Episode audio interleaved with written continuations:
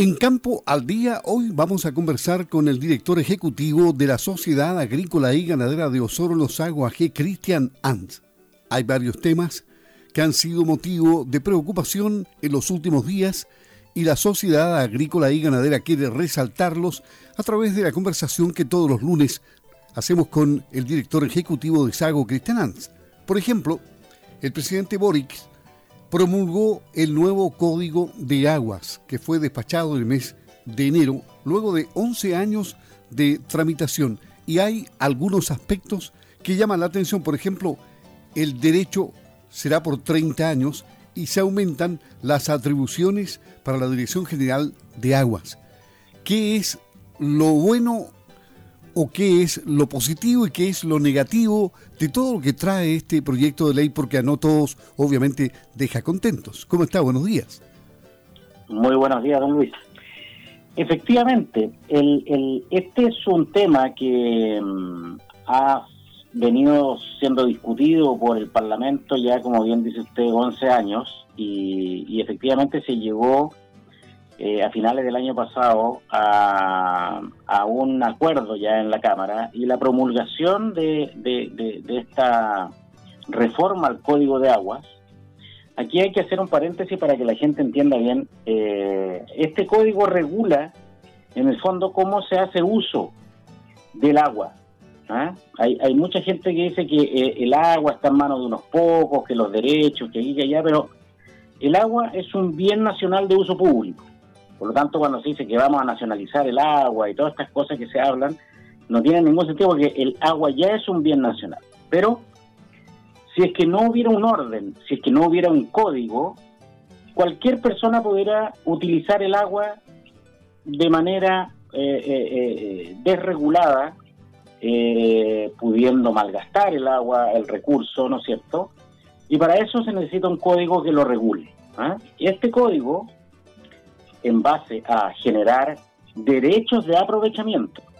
Eso es lo que uno tiene. Uno es dueño de un derecho de aprovechamiento. El agua es de todos los chilenos, pero uno tiene el derecho de, aprovecharlo y eso está regido. Por lo tanto, la autoridad cuando uno le entrega un derecho, la autoridad le dice, mire, usted tiene tantos litros por segundo porque usted lo va a utilizar para, una para un determinado fin. Y para este determinado fin eh, eh, eh, están en, la regulación. Desde ese punto de vista, lo que nosotros como agricultores nos, nos opusimos durante mucho tiempo es que cambiara el régimen jurídico. Vale decir, yo tenía un derecho de aprovechamiento que era eh, a perpetuidad. ¿No es cierto? La, la autoridad me decía, mire, don XX, usted tiene derecho sobre este cauce o sobre este pozo agua eh, subterránea, ¿no es cierto?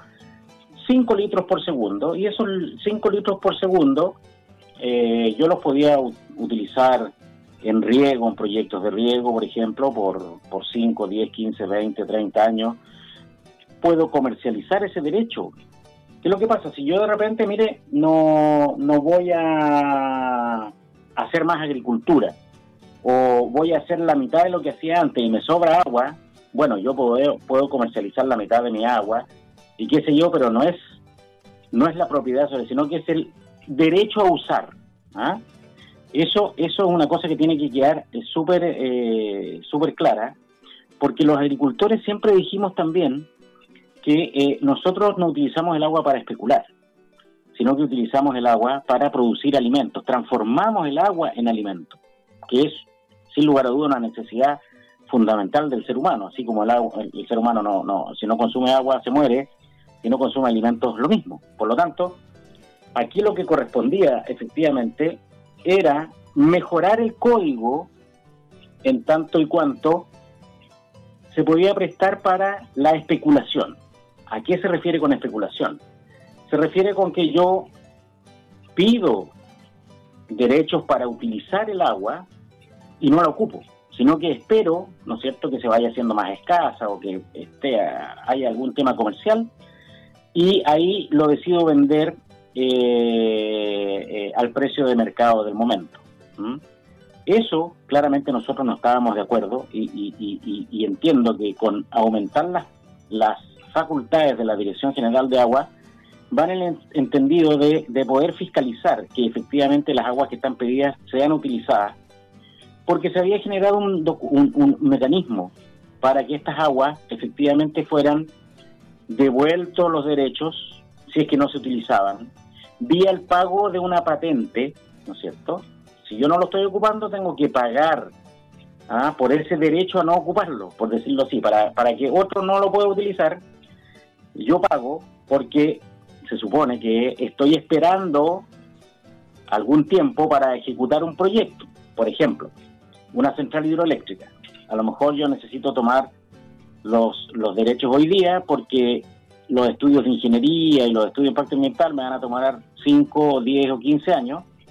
Y por lo tanto, mientras tanto voy a tener un costo porque no la estoy ocupando, pero la voy a ocupar en un futuro. Y eso yo pongo en mi, en mi proyecto. Eh, y eso es perfectamente legal y, posible. Distinto es cuando yo no tengo ningún fin claro y utilizo para especular. Y para eso está el mecanismo del pago de esta patente, que cada cinco años esta patente se va, va modificando su valor a través de una tabla y por lo tanto cada vez se me hace más caro esta especulación. ¿ah? Y por lo tanto eso desincentiva a la gente para que especule y entregue estos derechos, digamos, para que otra persona la pueda, lo pueda utilizar en un proyecto. Ya que recordemos que el agua es cada vez más escaso y tiene que utilizarse de manera correcta, para los usos correctos. No, no, no es eh, adecuado ni ético especular con ella. Por lo tanto, raya para la suma, lo que cambia es el régimen de los nuevos derechos. Teníamos antes a perpetuidad, yo los sacaba una vez y hasta que yo los utilizara, los tenía. Hoy día los, derechos que antes de esta promulgación se obtuvieron quedan con el régimen antiguo, por lo tanto son a perpetuidad, heredables, ¿no es cierto?, vendibles y todo, y, comercializables y todo esto, pero los derechos nuevos ya no pasarían a ser un derecho eh, claramente como propiedad, sino que pasaría a ser una, una concesión temporal de hasta 30 años, renovable, eh, lo cual ya queda a nuestro juicio un criterio distinto, porque uno podría en un proyecto de largo plazo a lo mejor no renovarlos a los a los 30 años por, alguna condición. Y esto, eh, sin lugar a duda, es menos firme, menos fuerte, digamos, jurídicamente que un derecho a perpetuidad. Y eso podría contener, digamos, eh, traer consecuencias de que cuando yo estoy pidiendo crédito para un proyecto, por ejemplo, de frutales o de riego en, lechería, eh, esto cuenta, los derechos cuentan como patrimonio.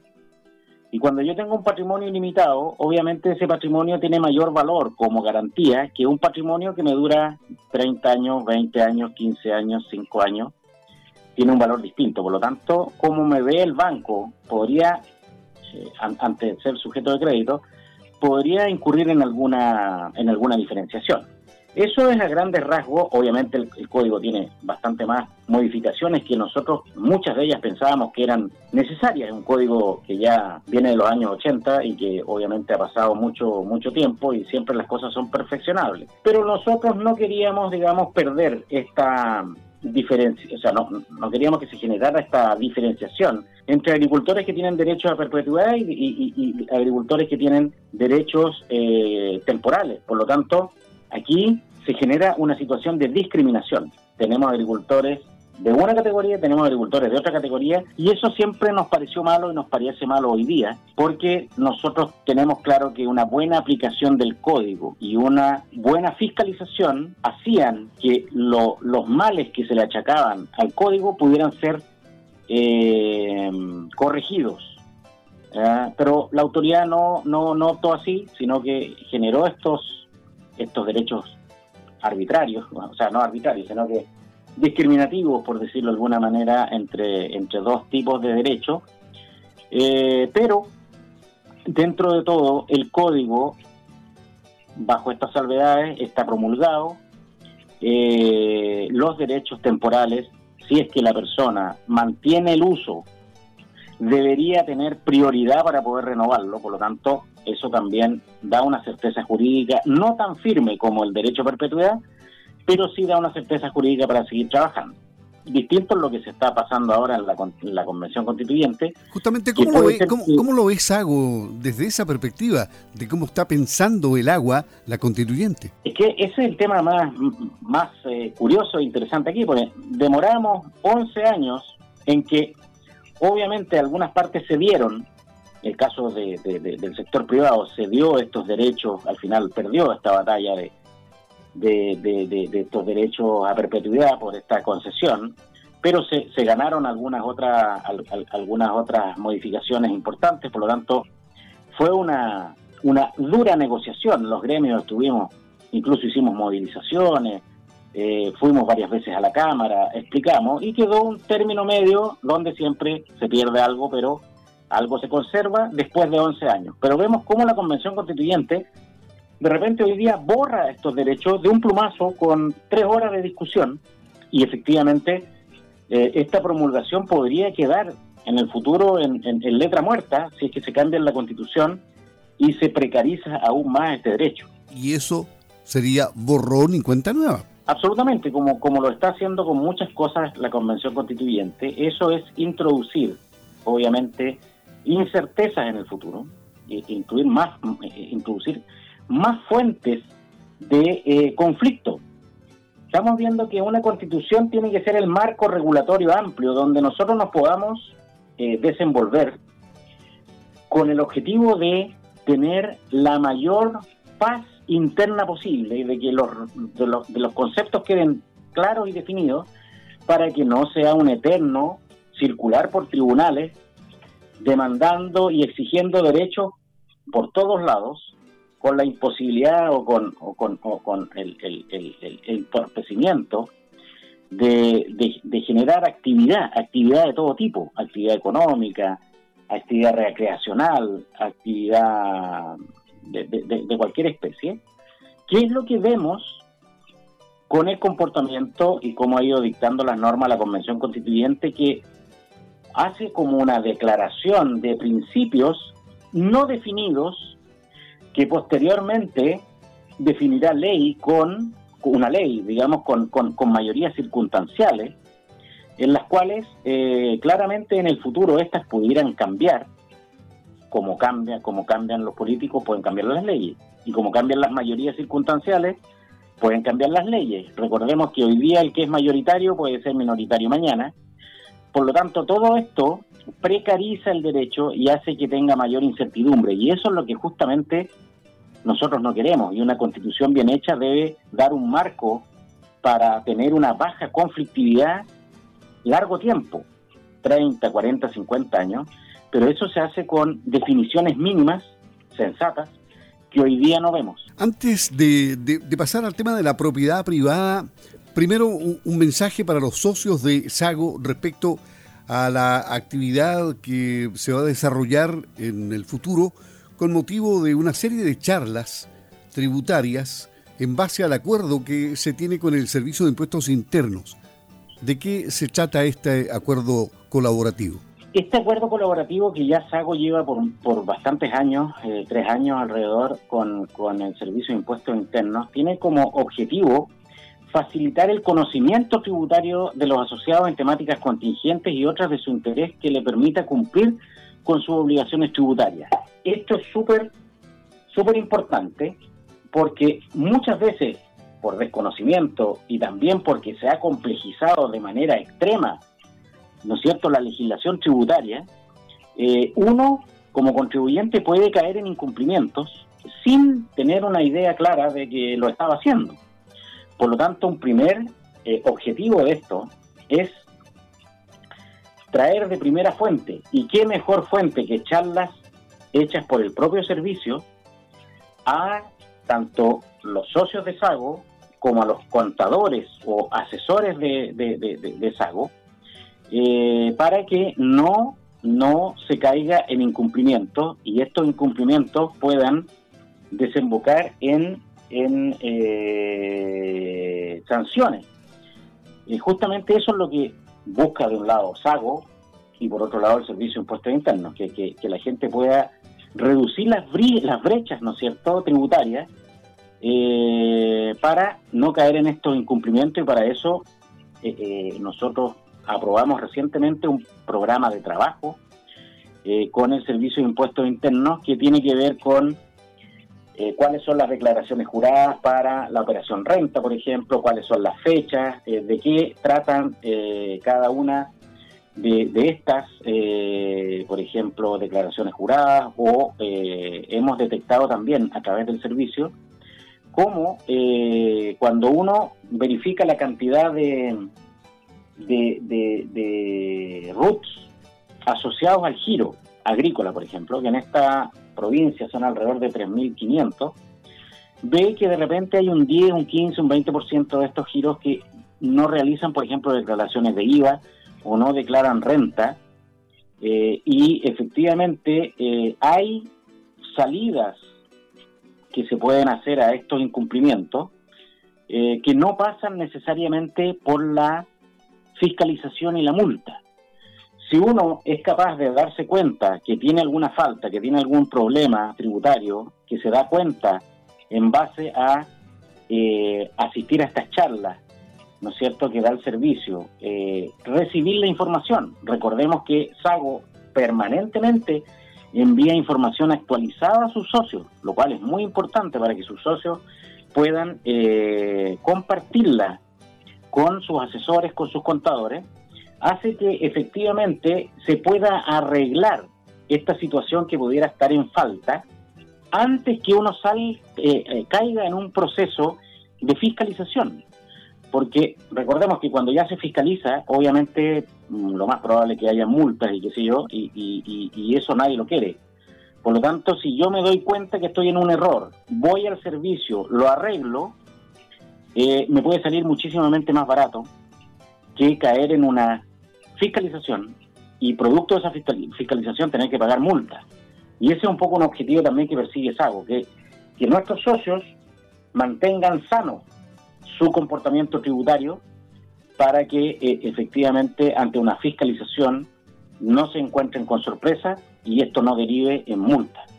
Por lo tanto, es muy importante este convenio que ha tenido muy buenos resultados estos últimos tres años y esperamos que este año con dos o tres charlas, eh, una muy muy pronta que va a venir en un par de semanas más, ya lo, lo enviaremos este próxima semana, lunes, martes, eh, a, los socios eh, para las novedades del proceso de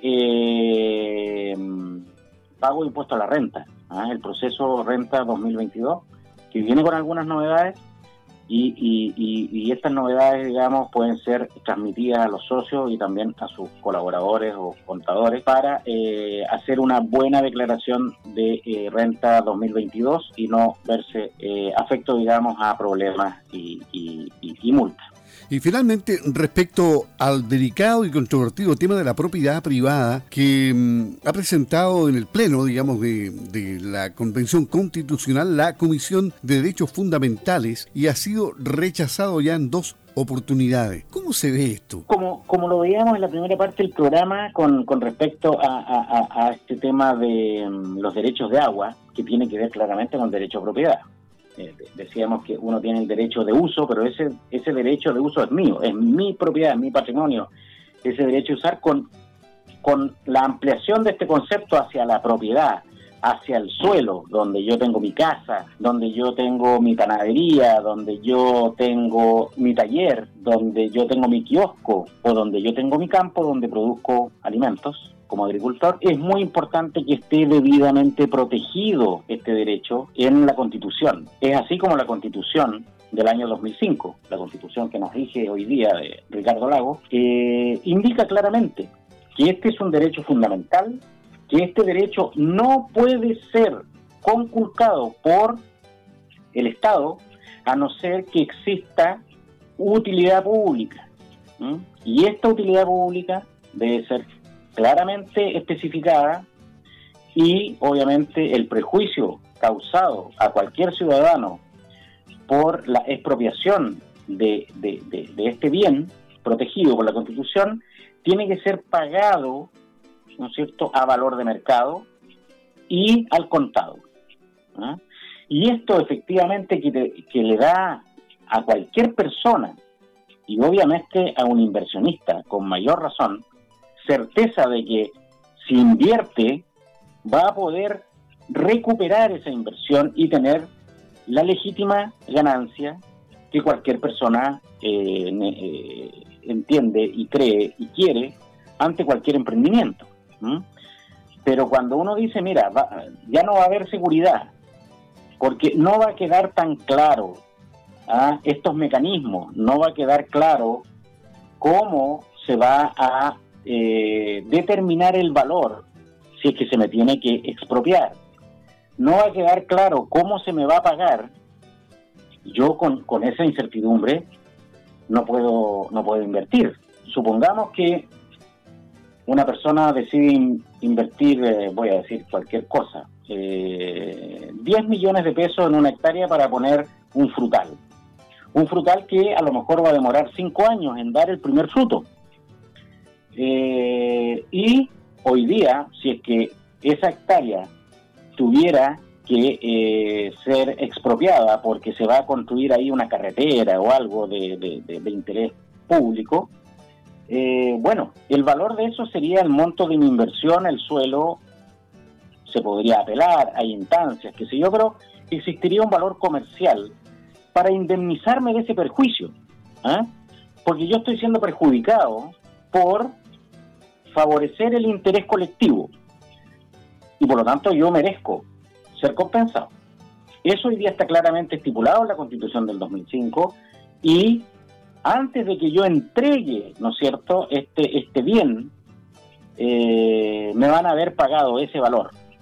Bueno, lo que se está proponiendo hoy día, y por eso ha sido rechazado, digamos, ¿ah? en, dos oportunidades ya, eh, por, por, por este acápite y por, y por otros más, digamos, es que podría encontrarme con que me van a pagar un valor, por ejemplo, el avalúo fiscal. Y el avalúo fiscal sabemos que es bastante inferior al valor comercial y al valor de lo que yo darle un suelo, sobre todo si he hecho inversiones y se he hecho eh, algunas otras mejoras. Y por otro lado me podrían dar, perdonando lo, lo peyorativo que puede ser, pero no es la intención, un papelito firmado diciéndome que me van a pagar en 10 años más. Entonces usted comprenderá que ese papelito se entiende como un bono soberano, por ejemplo, un bono de Estado, que es una práctica que se hizo ya en Chile con la reforma agraria. Y muchos auditores y los que no lo van a conocer, digamos, que eh, se les pagó con una promesa que nunca llegó. Por lo tanto, no solamente no se les pagó el precio justo por la por el prejuicio sufrido, sino que nunca recibieron el dinero, ni siquiera el dinero. ¿ah? Entonces, eh, eso eh, hoy día tiene que quedar claramente estipulado en la, en la Constitución. ¿ah? Porque se dice, y lo que dice hoy día la Convención, no, es que eso va a quedar protegido en una ley, claro, pero una ley puede promulgarse un año y al año siguiente se puede cambiar completamente. Es un acuerdo entre políticos y es un acuerdo de mayorías circunstanciales. Por lo tanto, yo tengo confianza si está en la Constitución, claramente, porque las constituciones están hechas para durar mucho tiempo ¿ah? y no son tan fáciles de modificar de la noche a la mañana por mayorías circunstanciales. Por lo tanto, lo que corresponde es que ese derecho esté claramente especificado como corresponde y como está hoy día, y como está en muchas constituciones, de la misma manera, constituciones de los países más desarrollados lo tienen así, y no como lo que se propone hoy día, que es por el mero trámite legal, una ley más simple, no de rango constitucional, se pueda establecer esto dando ninguna seguridad, ninguna seguridad que si es que se tiene que hacer uso de, este terreno, de esto, eh, por parte del Estado para el bien común, se me va a indemnizar el perjuicio en tiempo y en forma. Así no vamos a reactivar ni vamos a generar un Chile justo para todos.